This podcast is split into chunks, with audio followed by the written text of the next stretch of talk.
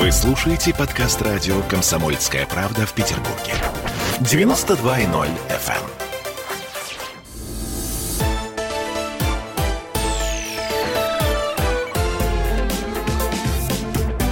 Спорт после ужина. 20 часов и 3 минуты. Самое точное петербургское время. Меня зовут Сергей Соколов. Это спортивное ток-шоу без прокатов на радио «Комсомольская правда». И сегодня будем говорить на тему «Спорт до 21». По возрасту, не по времени. Чистые эмоции. Мы сегодня говорим о молодежных сборных. И у нас в гостях в студии Кирилл Сафронов, чемпион мира по хоккею среди молодежи 99 -го года. Кирилл, добрый вечер. Добрый вечер, уважаемые радиослушатели. Друзья, ну а начинать мы будем традиционно с нашей спортивной повестки. Делаем мы это с корреспондентом телеканала Матч ТВ Александром Бедревым. Саша, э, нет пока его на связи, попробуем, э, будем дозваниваться. Э, Кирилл, у тебя за прошедшую неделю спортивное событие номер один. Конечно, старт молодежного чемпионата мира. Самое увлекательное, наверное, мероприятие, которое может быть в конце декабря под Новый год – все болельщики с нетерпением его ждали, как и я. Конечно, не самое удобное время для просмотра. В 5.30 утра матчи начинаются, но стараюсь следить.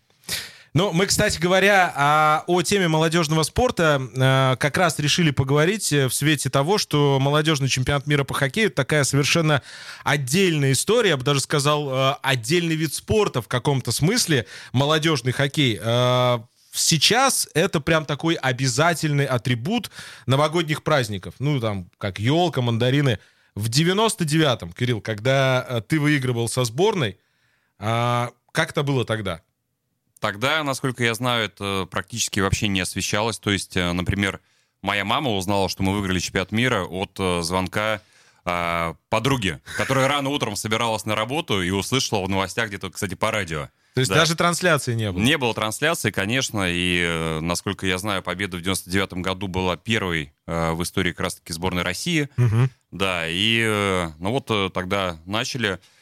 Конечно, в Канаде было совсем по-другому. Мы провели, насколько я помню, три недели в Виннипеге на сборах. То есть мы прилетели за три недели до начала чемпионата мира, тренировались, и каждый день по телевидению мы смотрели спортивные каналы по местному и видели передачи про сборную Канады.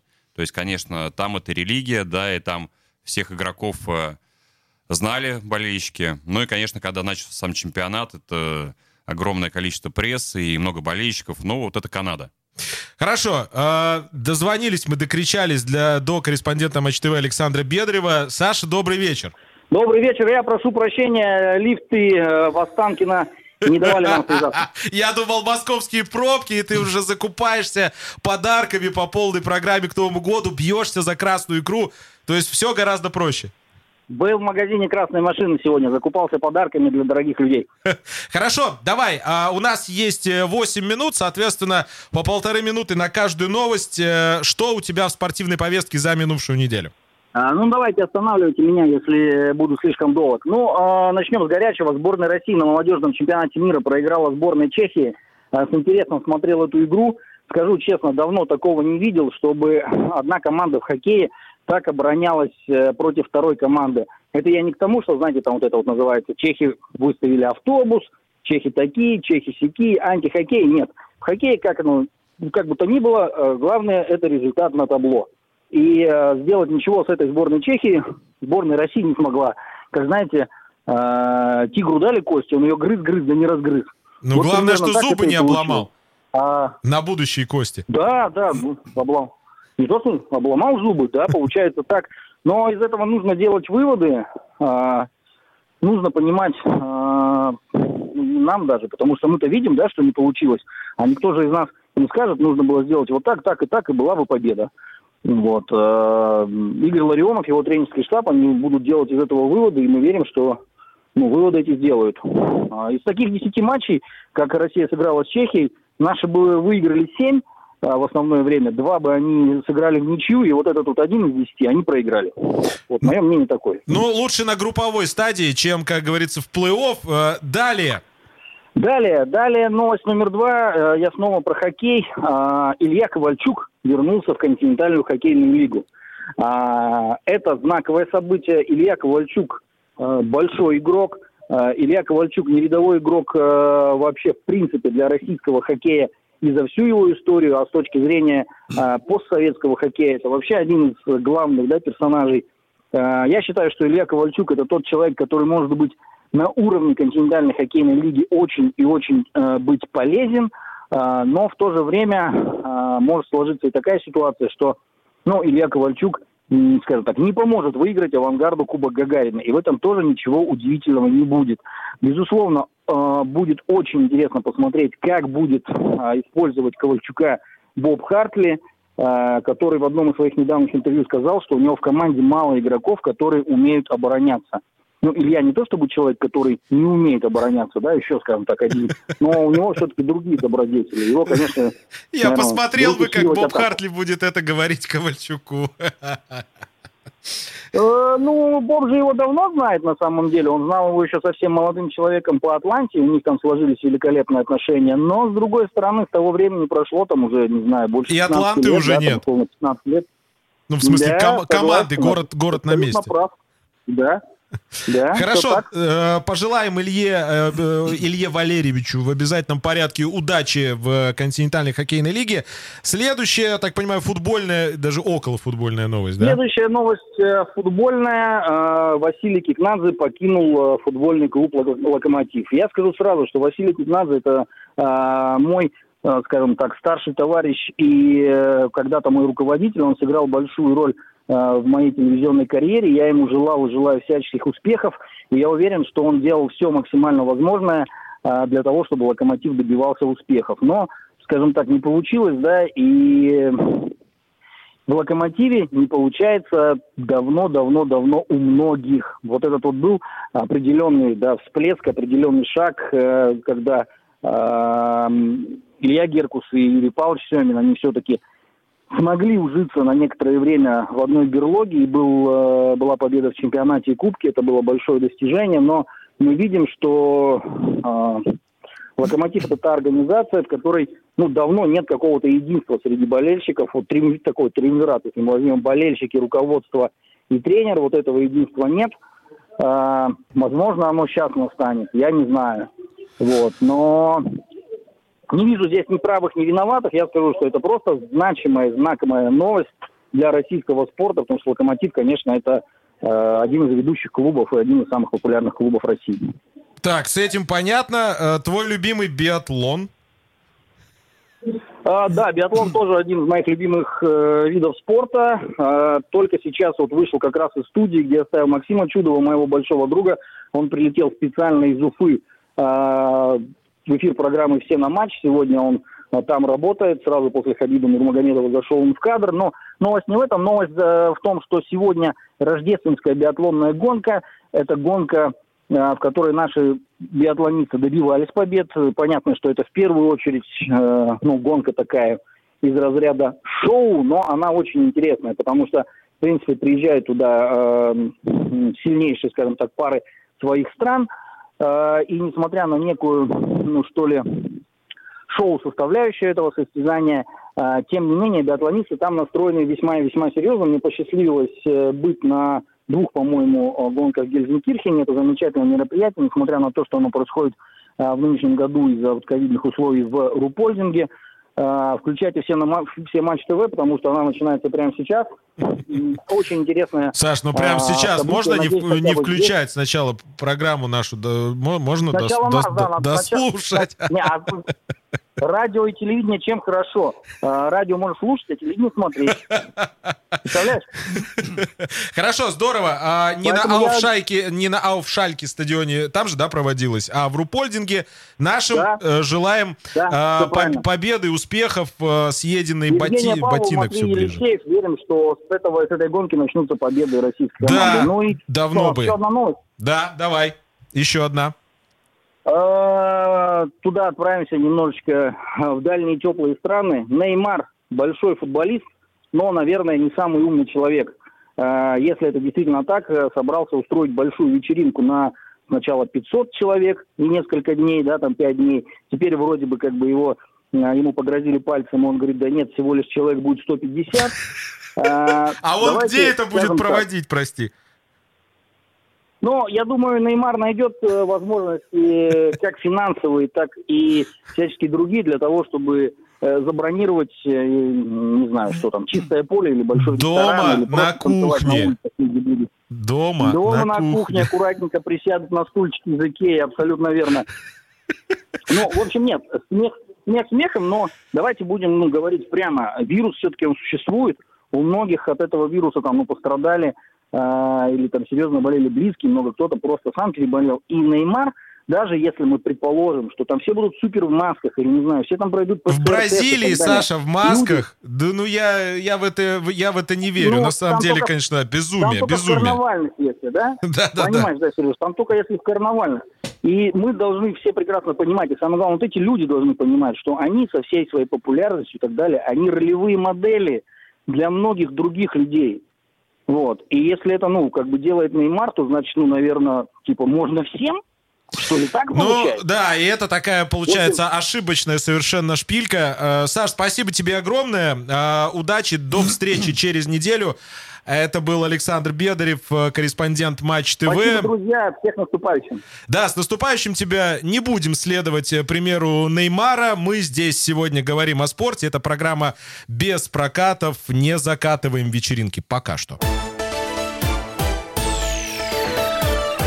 Спорт. После ужина. Хроники Цыпкина.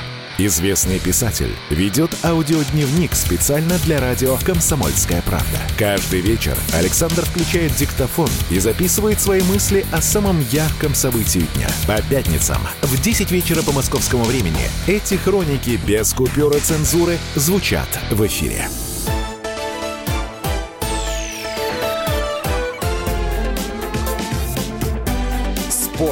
После ужина. Спортивное ток-шоу без прокатов на радио «Комсомольская правда» Санкт-Петербург. 20 часов 17 минут э, в нашем городе. У нас в гостях сегодня Кирилл Сафронов, чемпион мира по хоккею среди молодежи 99. Мы говорим о молодежном спорте, о том, что происходит со спортсменами после 21. Кирилл, во всех видах спорта, в командных уж точно, молодежный уровень — это такой предвестник взрослого, большой, какой-то большой взрослой карьеры. Почему именно в хоккее молодежный чемпионат мира стоит особняком и даже в 5 утра, как мы сейчас видим, собирает приличную аудиторию по телевидению? Есть у тебя ответ? А, наверное, действует такое предновогоднее настроение, да, на всех. Люди хотят э, праздника, какой-то сказки, веры в чудеса. И когда, как не сейчас, болеть за наших ребят, как раз-таки все это, наверное, ожидать. И как-то так традиционно совпало, да, что больше никаких э, крупных турниров э, именно в это время не проводится. И, ну, наверное, правда ты говоришь, э, там, в те еще года, когда я играл, я играл в 99-м году и в 2000-м, кстати, в Швеции на чемпионате мира молодежного. Тогда серебро было, да, Да, тогда было серебро, очень обидно, как раз-таки неприятным чехом, который наши ребята вчера проиграли. Мы проиграли в финале, был счет в основное время 0-0, и по булитам мы им проиграли, представляешь, золотую медаль. Это, конечно, Да. очень обидно было. Да, и, наверное, вот последние 10 лет, э, когда наша молодежка стала так э, а, очень успешно играть с Валерием Брагином, все это стало так больше освещаться, да, и вот в России люди прямо в этом стали очень хорошо разбираться в чемпионате мира среди молодежи. Ну, давай детализируем. А, то, что угадали, ну, не то, что угадали, а правильно расположили молодежный чемпионат мира, это факт. Я тут абсолютно согласен. Но, тем не менее, молодежный, а, вообще молодежная сборная в хоккее, в том числе и в России, не рассматривается многими как, а, ну, вот, от ступеньки у нас ступеньки, ступеньки, ступеньки. Она является, безусловно, ступенью ко взрослой. Но, тем не менее, сама эта сборная, сама эта сборная и сам этот молодежный хоккей у нас, а в Канаде и подавно, является отдельным продуктом. Ну вот совсем отдельным. Там люди уже зарабатывают деньги, они уже становятся звездами в молодежь, на молодежном чемпионате мира в том числе. Вот здесь вопрос, почему? Ну, кстати, ты знаешь, что есть э, такие ребята, которые уже играют в НХЛ. Например, И не э, приезжают, например, на молодежный Ну, кто-то не приезжает, потому что команды не отпускают. Но Да. вот э, в этом сезоне, даже как сказать, обычно в это время идет сезон, часто он не идет в Да, и все приехали, соответственно. Да, все приехали. Даже вот э, недавно получил э, травму капитан сборной Канады, да, который в прошлом сезоне, я смотрел его статистику, сыграл 65 игр за Чикаго, забил 10 голов, но вот сломал руку в матче как раз товарищеском с армейцами, о, со сборной России, извини. А, да, это, можно сказать, отдельный продукт, и многие ребята уже на таком высоком уровне играют. Много задрафтованных ребят. И, э, например, по-моему, у сборной Чехии капитану вообще 18 лет. То есть есть молодые такие ребята, которые еще моложе на 2-3 года. То есть ему еще играть, играть. Ему еще играть, играть. Ну вот Василий Подколзин, капитан сборной России, играет свой третий чемпионат мира уже среди молодежи. То есть, представляешь? И получается, разрыв в три года, он же в молодежном хоккее, ну и вообще в молодежном любом командном виде спорта, это очень большой разрыв. И если парень, который на три года младше, играет с теми, кто на три года старше, это говорит очень, о очень высоком уровне, правильно? Сергей, ну да, тогда вернемся в 99 год. Я сдался. Мне, мне, мне было 17 лет, да. Вот так вот мне повезло. Но тогда... Это я не специально леща сейчас подбросил. Э, ну, это реально Да. так, друзья. Это очень много. Вспомним легенду тренерского цеха СССР и России Бориса Петровича Михайлова, который взял меня в Sky. Вот так я попал на заметку к тренеру молодежной сборной, да, к Петру Ильичу Воробьеву. И неожиданно для себя сыграл один турнир накануне чемпионата мира молодежную, получил вызов в сборную. Да, и ребята, которые на два года старше меня, для меня даже казались такими. Ничего себе. Стариканы. Да, да. Но на льду все равны. А с чем связано, на твой взгляд, такое огромное внимание к молодым именно за океаном? В Канаде, ну, в Соединенных Штатах поменьше, но в Канаде это прям вот именно молодые. Подчас мне кажется, что даже внимание к ним больше, чем к взрослой сборной. Но я тебе скажу, опять-таки, из опыта. Я отыграл один сезон в юниорской лиге в канадской. а, Лига с 16 до 21 года, да. Ну, такая же, как у нас сейчас МХЛ, молодежная хоккейная лига. Так вот, э, команда, в которой я играл, э, находилась в городе Квебек. а, франко- франкоязычный город. И в то время там еще базировалась команда Квебек Citadels, которая была фарм-клубом э, Монреаль Канадиенс. Тогда еще в Квебек не вернулся, э, не вернулась НХЛ, я правильно понимаю? Нет, они не вернулись э, больше, в принципе, вообще. А, потому что Квебек Нордикс были там давным-давно до Давно, этого. давно, давно. Да, но мало- м, команда молодежной хоккейной лиги была там всегда. А, вот. Так вот, что я хотел сказать, что на наши матчи ходило больше болельщиков, чем на американскую лигу. То есть э, на профессионалов ходило ме- меньше болельщиков, чем на юниоров. Ну вот э, нравится болельщикам более такой зажигательный хоккей, может быть, непредсказуемый, такой веселый, безбашенный. Но и если кто из болельщиков смотрел, как вчера э, радовала сборная Чехии, когда они наших ребят играли, ну вот как будто бы они чемпионат мира выиграли. Там все вылетели, на вратаря накинулись, там куча мала. Вот такие эмоции у молодых ребят, ну, у молодежи. Ну да, эмоции, эмоции. Э, Друзья, вы не думайте, что э, ведущий в студии уж совсем не понимает ни в чем, в чем дело. Это я Квебек с Виннипегом спутал, хотя между ними приличная разница. Приношу извинения. Кстати, э, если проводить параллель с футболом, то молодежный чемпионат мира тоже же проводится по футболу. И там интересно, что лучших никогда не собирают. В том смысле, что, например, четыре сборных представляют не самый футбольный, прямо скажем, континент. Это Северная и Центральная Америка. От Европы только пять. Ну и, конечно, успешность. В молодежном э, хоккее у России огромные успехи, э, с этим сложно поспорить. А теперь вопрос. Каких успехов добилась футбольная молодежная сборная России? Именно России. Не берем сейчас Советский Союз, а именно России. А, на чемпионатах мира молодежных и на Олимпийских играх, поскольку там а, тоже играет молодежка. Вот каких успехов? Ты знаешь, Кирилл, какие-нибудь успехи молодежной сборной России по футболу? Если честно, я так, знаешь, как-то краем уха слышал, ну, вообще, про, про молодежную сборную по футболу. Не юниорская, молодежная. Да, то есть... Не э, слышал об успехах. Знаешь почему? Не освещается ничего или их нет? Успехов нет, потому что мы не участвовали в новейшей истории России ни в одном молодежном чемпионате мира сборной России и ни в одних, ни в одних Олимпийских играх не участвовали. Ни разу. То есть мы даже отбор не проходили. Вот так. Да, есть над чем работать. Ну так, на секундочку, друзья, представьте, да, мы в прошлом году э, горевали относительно того, что молодежка хоккейная проиграла э, Канаде, ведя 3-1, если я не ошибаюсь. А футбольная вот э, так. Но все-таки хоккейная молодежка это сейчас самая любимая сборная страны. Ты согласен с этим? Конечно. Тем более, если, опять же, кто-то смотрел, то такую, ну, ну не то, что хитро сделали, да, наши функционеры на предыдущий этап э, Евротура, да, не на Кубок Первого канала, а на турнир в Хельсинки полностью отправилась молодежная сборная. И тогда На было... Кубок Карелы. Да, на Кубок Карела. И тогда много было недоумения от наших за- коллег из Европы. За- зачем, для чего, сейчас мы тут вас порвем. Но, тем не менее, сборная России преподнесла сюрприз, всех обыграла и еще так уверенно. И сейчас даже, знаешь, у меня иногда такая мысль возникает. Запала-то вот хватит на важные игры сейчас. Может быть, те, те эмоции, не знаю, тогда израсходовали. Но вот, но вот тем не менее, вот подготовка такая была. Ну, здесь надо отметить, что вообще молодежные команды, не только в хоккее, а в любых видах спорта, для нас, э, для болельщиков, это подчас что-то такое чистое, настоящее. Вроде как парни играют не ради денег. Ты вот свою мотивацию на молодежном чемпионате мира помнишь? 99-й, 2000-й, ну, тем, тем более у тебя такой там задел по возрасту был на три года моложе.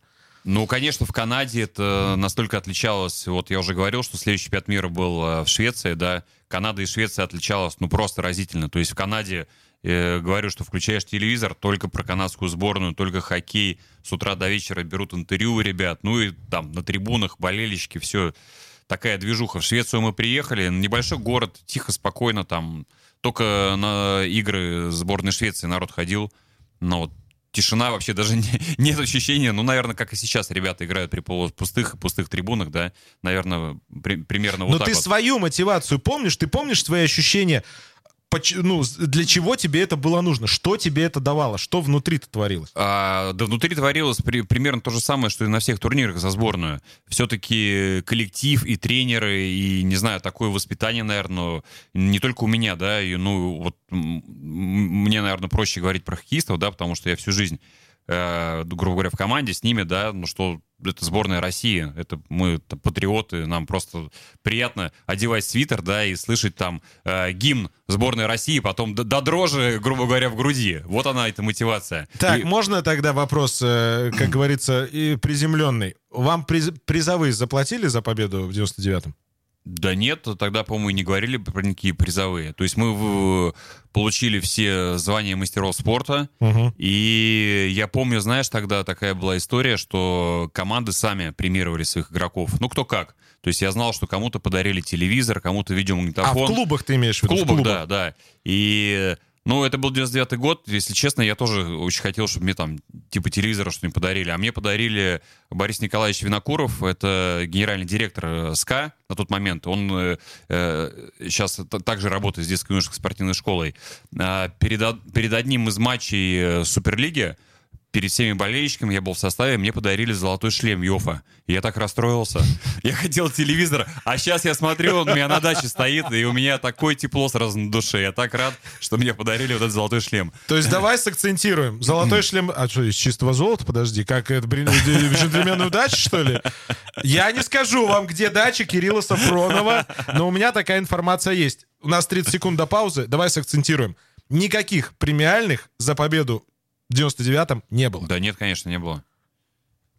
Сейчас, конечно, дико представить, что вы играли и не получили денег. В 2020-м это реально смотрится странно. Ну, я не знаю, сейчас есть ли какие-нибудь премиальные у молодежки. Я думаю, что это в клубах э, премия. Ну и уже там во взрослых сборных там машины дарят. Машины а дарят. не знаю. Мы о машинах и не только, а еще о футболе поговорим через небольшую паузу. Спорт после ужина. Когда градус эмоций в мире стремится к своему историческому максимуму. Когда каждый день — это война и мир в одном флаконе. Когда одной искры достаточно для пожара планетарного масштаба. В такое время нельзя оставаться спокойными и равнодушными. На радио «Комсомольская правда» стартовал сезон высокого напряжения. Высокого напряжения. Новости со скоростью телеграм-каналов. Эмоции на грани дозволенного. Гости с Олимпа и со дна. Только высокое напряжение спасет мир. Разряд.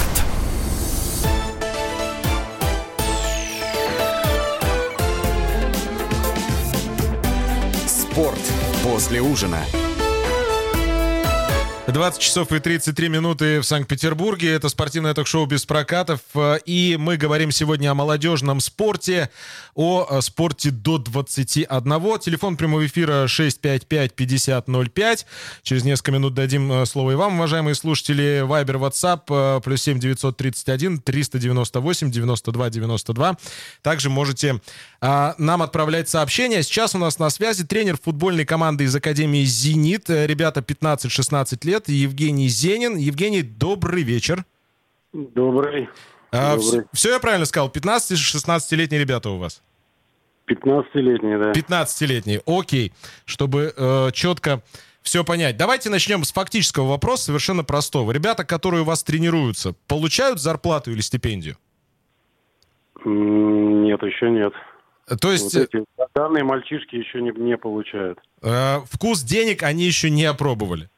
Нет, нет. Хорошо. Вы с этим годом идете до выпуска или у вас такая, ну, лесенка от одного тренера к другому? А, ну, в принципе, лесенка, да, здесь э, э, год, через год э, может тренер поменяться, да. Вот, э, я на данной команде работаю три года, и следующий год мы тоже проведем вместе.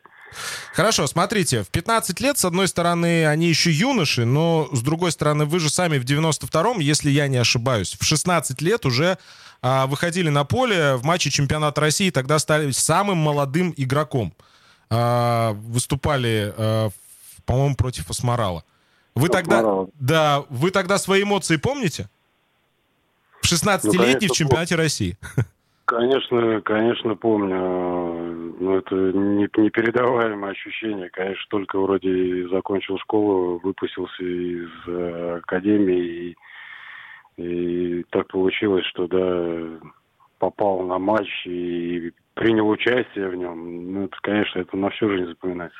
А вы тогда думали о том, что, ну, ту, ту игру «Зенит» э, проиграл, опять же, если мне память не изменяет, но когда вы э, проходили в состав, вы тогда думали о том, достанутся вам премиальные за матч, э, контракт какой будет или нет? Только честно. Че- Честно, честно, на тот момент вообще даже не думал об этом.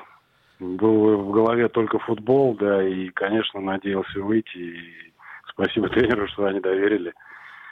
Ну, кстати, вот сейчас э, Дортмундская Боруссия э, приезжала, и у них же тоже рекордсмен Лиги Чемпионов э, как раз в матче против «Зенита», тоже 16 лет и чуть-чуть.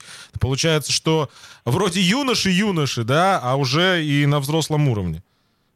Но я думаю, что как раз, да, такой возраст, что 16-17 и, да, чуть старше уже ребята, я думаю, что их надо подпускать. И все равно, чтобы э, войти во взрослый футбол, да, перейти в него, то, конечно, это надо время, да, и как как быстрее они тут, туда попадут и начнут э, его ощущать уже изнутри, да, конечно, это все пройдет намного быстрее. Но, с другой стороны, и обогнать время тоже невозможно. Есть самородки, которые в 16 э, попадают в команду, а есть те, кому нужно подольше, получается, повариться еще на юношеском Ну, молодежном футболе. 16, 16 попадают, но все равно надо всем время, да, и Леонел Месси тоже, он не сразу заиграл, он также, его подпускали, он выходил на замену, да, и видим, что из этого получилось сейчас на данный момент. Евгений, вы сказали, что вы сами о деньгах не думали, когда выходили первый раз э, на матч чемпионата России в основе «Зенита». А у вас есть ощущение, что сейчас ребята в 15-16 лет тоже не думают о деньгах? Ну, Честно. я могу сказать так, честно, конечно, сейчас немножко другое время, да, и понятно, что мы их настраиваем, конечно, не думать о деньгах, да, только сосредоточиться на обучении, на развитии своих сильных сторон и так далее. Да, ну понятно, что сейчас все подвластно, да, телевидение, соцсети, они видят э, жизнь футболистов, да, как она про- протекает. Конечно, все равно, я думаю, что у них в головах это есть. Ну да, вот Неймар вечеринку на 500 человек, мы в начале программы с Сашей Бедревым обсуждали, закатывает во времена коронавируса. Ну, вот видите, значит, все равно это же ребята тоже видят. И это вот наша задача, да, их немножко отодвинуть, э, не уйти в сторону, да, и идти дальше, работать, и э, это все придет со временем. Скажите, а родители об этом думают? Вы же общаетесь в любом случае с родителями. Я надеюсь, что не часто и немного, и желаю вам, кстати, этого. А, но тем не менее. Слушайте, ну, честно, вот за практику, да, вот 10 лет в академии, ни разу о деньгах э, вопрос не вставал, честно. Но впрямую... Не, не слышал. Но, конечно, также в подсознании у них все то же самое, как у ребят. Я, я также думаю, что они надеются, что ребята, э, воспитавшись в академии, да, закончив ее, что, конечно, в дальнейшем они будут зарабатывать и зарабатывать прилично. Ну, Мы тоже этого хотим, и так же, как и родители. Почему нет? Это вполне логично. Э, я просто был и неоднократно на тренировках э, хоккейных, вот именно подростков, да, про футбол не могу сказать, давненько не бывал, но на хоккейных э, через одного я вижу вот эти окрики, ну, когда родители допущены на тренировку, что, слава богу, не всегда происходит, а, и как они прессуют своих детей, когда начинается вот этот разговор с подтекстом на то, сколько мы в тебя вложили, ну, когда же уже наконец-то будет отдача? Вы у себя такое видите, нет? Ну, во-первых, у нас таких криков нет, да, у нас строгие правила. Даже когда родители посещали тренировочные занятия, игры, да, это строго, настрого запрещалось. Вообще любые там подсказы, э, э, тем более вот такие вот какие-то нравоучительные, да, моменты. Э, этого нет, и сейчас у нас то, родители допускают столько на игры, тренировочный процесс они не видят. И честно, такого у нас нет. И, надеюсь, не будет никогда. Евгений, вы, насколько я знаю, тренируете вместе с э, Константином Коноплевым, да? Да, да. А, ну, вы оба ленинградцы, как говорится, плоть от плоти той школы, а, в которой сейчас тренируете. Понятно, что вы вкладываете все, что у вас есть в эту команду. А, скажите мне, пожалуйста, почему до попадания во взрослую команду мы часто видим такие горящие по-настоящему глаза юных игроков, а после первого контракта там блеска как-то убавляется? Это, этого вообще не избежать? Это нереально? Или можно? Да нет, как раз здесь, я думаю, что здесь совокупность, да, э, и нашего, да, тренерского влияния в процессе обучения, плюс э, воспитание родителей, да, настрой их. И, ну, я думаю, что это вот на переходе из юношеского во взрослый футбол, да, я должен, думаю, должно сказаться. И они должны, да, соблазниться этими там первыми деньгами, а работать дальше. И э, поверьте мне, там после первых контрактов можно заработать намного больше, если они будут, конечно, прогрессировать в дальнейшем. Ну да, и при этом первый контракт может стать и последним. Евгений, спасибо вам огромное за то, что ответили на вопрос. Евгений Зенин, тренер футбольной команды из Академии «Зенита».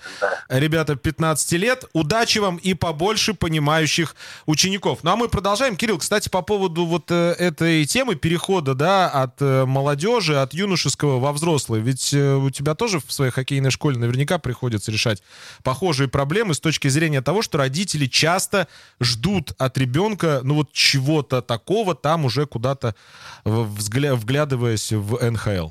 А, ну, слушай, у нас самые старшие ребята 2005 год, да, 15-летние как раз ребята, и я бы не сказал, а, что вот таких родителей у нас много, но вот, э, может быть, э, э, Бывают, да, но не так много сейчас, да. Вот у нас клуб э, коммерческий, поэтому, конечно, мы пускаем всех, и родители смотрят тренировки. Бывают, конечно, люди, которые подходят, да, начинают какие-то вопросы задавать.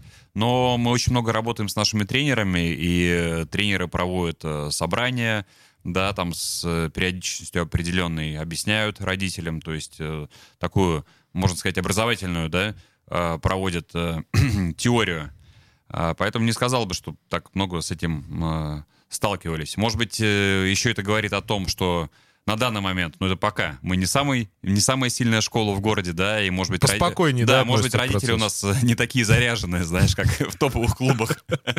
Ну, мы это прекрасно видели, ты, ты же сам это знаешь, когда а, многие папы, да и мамы четко понимают, что они разбираются в хоккее гораздо лучше тренера. Гораздо лучше. Конечно, это бывает очень часто, да. Поэтому, да, тренеры старой формации даже с такими родителями разговаривать не будут, но сейчас время немножко изменилось, и говорю, что, конечно, э, зависит от клуба, да, если это сильный клуб, э, который, ну, как можно сказать, там, СКА, Динамо, да, которые системные клубы, да, возможно, там родителям ничего объяснять не будут. Но мы стараемся общаться, к, этому открыто относимся. То есть нет такого, что мы, мы закрылись, вот это наша вотчина, а вы, в общем, ждите просто, когда ему будет 17, и он выпустится из нашей школы. Да нет, но обязательно нужно все равно общаться, и тем более многие вопросы задают, и мы стараемся открыто соцсети вести, тоже э, делимся тем, что, как мы тренируем, да, какими методиками пользуемся. Стараемся быть максимально открытыми в этом плане. А ты э, замечаешь, что блеска в глазах, вот о чем мы сейчас с Евгением говорили, блеска в глазах меньше становится, когда ребенок получает первый контракт? Или это я сгущаю опять, вот мне потом скажут, что я цинично смотрю на спорт? Ну, я читал сегодня интервью наших заслуженных э, хоккеистов, да, уже э, старая гвардия, которые говорили, что и блеск в глазах вчера-то почему-то у сборной России не было с чехами. Н- не знаю почему. Что касается э, юниоров, я бы так не сказал. Вот э, э, хорошо, как коллега из Академии «Зенита» сказал, что это работа тренеров, да, работа родителей, воспитания, да. И если это происходит да. вместе, то все mm. получается. Друзья, мы прервемся на несколько минут, а затем продолжим. Спорт. После ужина. В Ленинграде открыт рок-клуб. Рок-н-ролл жив пошли на работу к Борису Борисовичу Гребенщикову, и Борис Борисович сторожил эту баню. Первые рок-группы. Я говорю, а дай мне кассетку послушать. А я тебе, говорит, сейчас спою. И вот, видите, Цой мне одному, он мне поет все. Восьмиклассницу, гуляю. И меня уже так вставило. Первые фестивали. И там, и там был сидячий зал, и там, и там было жюри. Более того, жюри выдавало всякие грамоты и дипломы, которые впоследствии по жизни могли очень даже пригодиться и настоящий драйв 80-х. Часто это заканчивалось все визитом в милицию. Легенды и мифы Ленинградского рок-клуба. Каждую субботу в 21.00 на радио «Комсомольская правда» в Петербурге.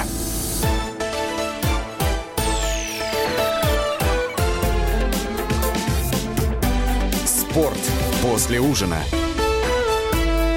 В Санкт-Петербурге 20 часов и 47 минут э, без малого. Это спортивное ток-шоу без прокатов на радио «Комсомольская правда».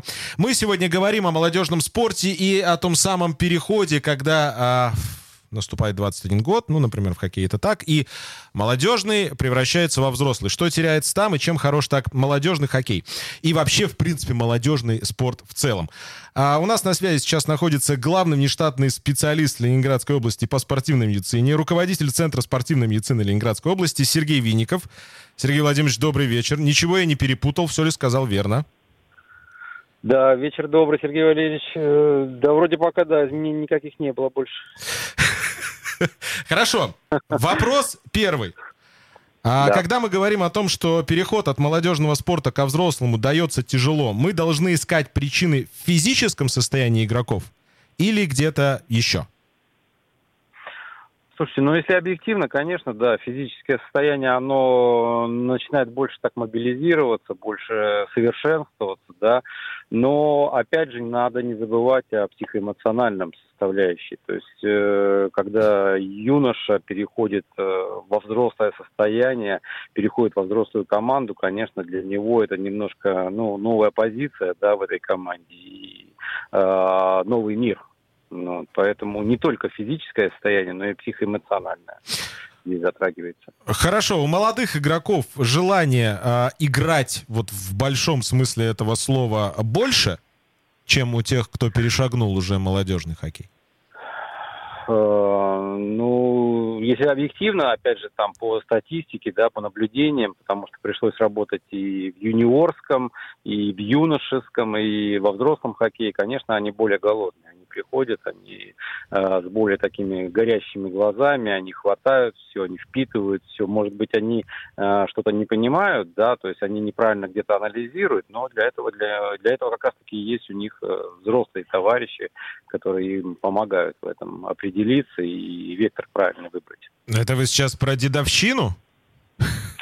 Нет, ни в коем случае. Нет. Вот э, в командах как раз-таки э, как ни странно, да, как ни странно, э, старики охраняют молодых. Mm-hmm. Конечно, они где-то их там немножко там, э, ну, на сленге, можно сказать, там кузьмичат, да, но тем не менее они все-таки их охраняют. Ну, видимо, понимают, что когда-то они сами такими были. А, мы сегодня уже э, не раз затрагивали тему и с Кириллом здесь в студии, и с тренером а, Академии «Зенита» Евгением Зезиным относительно того, есть ли ощущение у ребят э, перспективы ближайших денег, и есть ли уже желание эти деньги зарабатывать. Вот вам как кажется, вопроса. Э, есть этот э, момент э, в молодежном, ну, в вашем случае, в молодежном хоккее, вообще в молодежном спорте? Ну, слушайте, конечно, такой элемент присутствует, потому что все-таки мы живем такую эру информатизации, да, они все подчеркивают из интернета, они смотрят, а, то есть они, скажем так, не изолированные, да, они не в пузыре живут, не в какой-то банке, поэтому, конечно, а, есть такой элемент, но я вам могу сказать, что а, хоккеисты, которые вот молодые хоккеисты, которые нацелены вот именно что-то, ну, чего-то добиться, да, в жизни, для них деньги это не составляющая, не составляющая, то есть оно второстепенное, но потом, конечно, как ни странно, оно их накрывает. Когда они перестают быть молодыми? Ну, это да, конечно. Обзаводятся семьями, понимают, что в жизни все не просто так, да, где-то, конечно, они там... Да, в семьях тоже осознают. возникают свои э, мнения на эту тему. Кто внимательнее следит за своим здоровьем, молодежь или э, взрослые игроки? А вы знаете, здесь э, нет определенности какой-то. Здесь все зависит от э, составляющей личности. Ну, вот, если человек изначально воспитывался в такой семье, где, ну, или в коллективе, или там в социуме, да, где он постоянно понимал, что чем будет он больше уделять состоянию здоровья, тем он будет прогрессивнее, тем он будет больше играть. Поэтому здесь вот нельзя определить или молодежь, или там середняк, да, или там э, человек уже приближающийся к закату карьеры. Ну, вот прям вот так не сказать. Ну, вот, я бы сказал 50 на 50. Ну, вот. ну и все, конечно, зависит, опять же, от э, агитации, от э, информации медицинского коллектива в команде. Ну, то есть... Э, ну, нельзя здесь э, совсем, скажем так, загружать да, игрока, но в то же время медицинский коллектив э, в команде для этого и создан, для того, чтобы охранять здоровье спортсмена. Но детализируем тогда напоследок. Э, вы в бытность свою работы в командах континентальной хоккейной лиги могли как-то жестко объяснить молодому игроку, что вот ему сегодня делать определенные, э, определенные деяния выполнять нельзя, потому-то, потому-то? Ну, мы, конечно, старались всегда найти э, консенсус, да, и самое главное, коннект, да, так называемый, то есть э, врач-пациент, да, то есть на медицинском языке. Естественно, все объясняли, естественно, рассказывали, разжевывали, но не всегда ну, это, скажем так, увенчалось успехом. Ну, потому что все-таки, ну, личность есть личность. И я вам, скажу, я могу сказать, что, в принципе, так и правильно. Ну, то есть э, есть определенные порядки, да, по которым надо, ну, скажем так, соблюдать свое здоровье, следить за ним. Но есть еще и некая такая, э, ну, как вам сказать, Самодисциплина, назовем то, это так. Самодисциплина, и то, самодисциплина, да, и то, что они чувствуют. Ну, Хорошо. Вот именно чувствительность какая-то, да. Хорошо. Сергей Владимирович, спасибо огромное. С наступающим. Да, взаимно. До свидания. Всего доброго. Это был Сергей Винников, врач спортивной медицины, руководитель Центра спортивной медицины Ленинградской области. Кирилл, немного времени остается. В завершении уже. Самый сложный момент перехода от молодежного, в твоем случае хоккея, ко взрослому. Ты знаешь, у меня этот переход э, очень быстро получился, то есть э, я так, знаешь, перепрыгнул и сразу, грубо говоря, из детской юношеской спортивной школы, там чуть-чуть СК-2 был, раньше не было молодежной хоккейной лиги, была СК-2, где тоже играли ребята, в принципе, мало молодых, такие постарше, кто в первую команду не попадает. И вот как-то раз я уже в первой команде, чемпионат мира молодежный, потом я уехал в, в Канаду, отыграл год в юниорской лиге и уже играл там э, со взрослыми. И вот сейчас, конечно, наблюдая больше за молодыми игроками, видно, что вот этот э, момент, э, он такой критический, да, вот э, первое это закончить детско-юношескую спортивную школу и 16, 16 лет, в 17 лет писать первый профессиональный контракт. То есть в основном, конечно, очень маленький процент идет дальше, да, ребята заканчивают, ищут себя уже в другой роли в жизни. Ну, Но будем кто... надеяться, что все найдут. А, друзья, будем завершать на сегодня. Кирилл, огромное спасибо за ответы. С наступающим. Да, и без прокатов всем. Это правда. Друзья, а, я от себя лишь добавлю, что во всем этом мы сегодня, ну так, коснулись этого момента вскользь. А, я прям сделаю на этом акцент. Обязательно нужно получать удовольствие от игры. Потому что если ты не получаешь удовольствие, то это какая-то странная история. Всех с наступающим. Играйте без прокатов. Живите без прокатов. С наступающим, с Новым годом. Спорт после ужина.